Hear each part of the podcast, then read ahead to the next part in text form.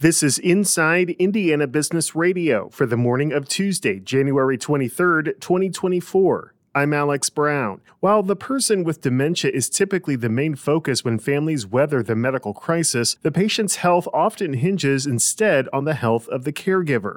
Brain Care Notes, an app developed in Indiana devoted to caregiver health, is now hitting the market, and nearly 100 Hoosier caregivers are providing its biggest test run yet. Dr. Richard Holden says the app is backed by 20 years of research. You can't beat that kind of evidence. There are a lot of apps out there that um, seem good, but they're not based on rigorous research demonstrating efficacy or effectiveness, cost savings, um, whereas ours is. Now available to license, the app aims to help the more than 11 million Americans providing unpaid care for loved ones with Alzheimer's disease or other dementias.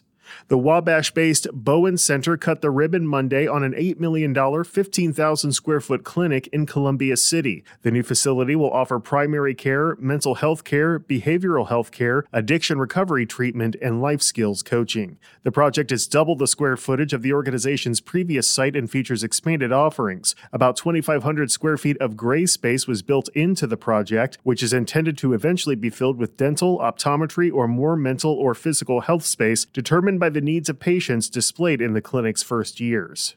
Indiana University's chief medical officer, who led the school through the global pandemic and is a nationally recognized expert on health policy and pediatrics, is leaving his role to lead a national not for profit. Dr. Aaron Carroll was selected as the next president and CEO of Academy Health, a Washington, D.C. based nonpartisan organization promoting and enhancing health policy and research. From the number one source for Indiana business news, this is Inside Indiana Business Radio. Looking for a great way to tip off the 2024 NBA All Star Weekend in Indy? I'm Gary Dick, inviting you to join business and community leaders from throughout the state at the Economic Club of Indiana Luncheon, sponsored by IBJ Media. It's February 15th at noon at the Indiana Convention Center. I'll be interviewing NBA Commissioner Adam Silver giving you an inside look at the league and all things All Star Weekend.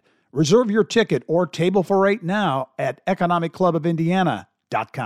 A factory in New Jersey belonging to Indianapolis based Eli Lilly and Company has run into more manufacturing problems during a federal inspection. IIB's Cate Charron has more. The factory racked up eight deficiencies during an inspection last year by federal investigators, according to a January 19th report by Reuters, which obtained government records under a Freedom of Information request. The deficiencies included problems in tracking manufacturing process and quality controls, as well as lapses in calibration of equipment and failure to properly maintain facilities and equipment, Reuters said. The factory makes migraine treatment Emgality, diabetes medicine Trulicity, and cancer treatments Erbitux and Cyramza. The problems are the latest in a string of deficiencies uncovered at the plant by Reuters. Earlier issues include failure to track potentially contaminated drug batches that were supposed to be inspected by the company's quality control unit, unknown debris in a production area, and that raw drug ingredients produced there were not adequately controlled. In an email to IBJ, Lilly said the inspection followed a company request to manufacture the migraine drug Emgality at the plant.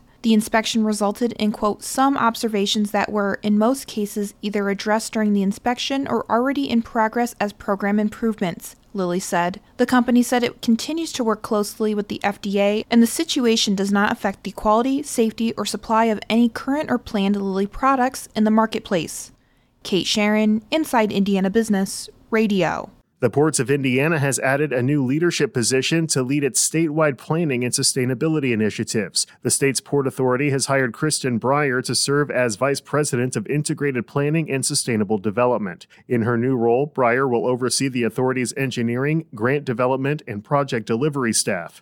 She will also lead new initiatives to integrate planning among all departments, increase grant funding, and develop sustainable port projects. University of Indianapolis President Tanuja Singh is this week's guest on the Business and Beyond podcast with Gary Dick, presented by PNC, a weekly conversation with high profile Hoosiers in business, sports, and entertainment, and beyond. Available now from your favorite podcast provider. I'm Alex Brown for Inside Indiana Business Radio on Demand.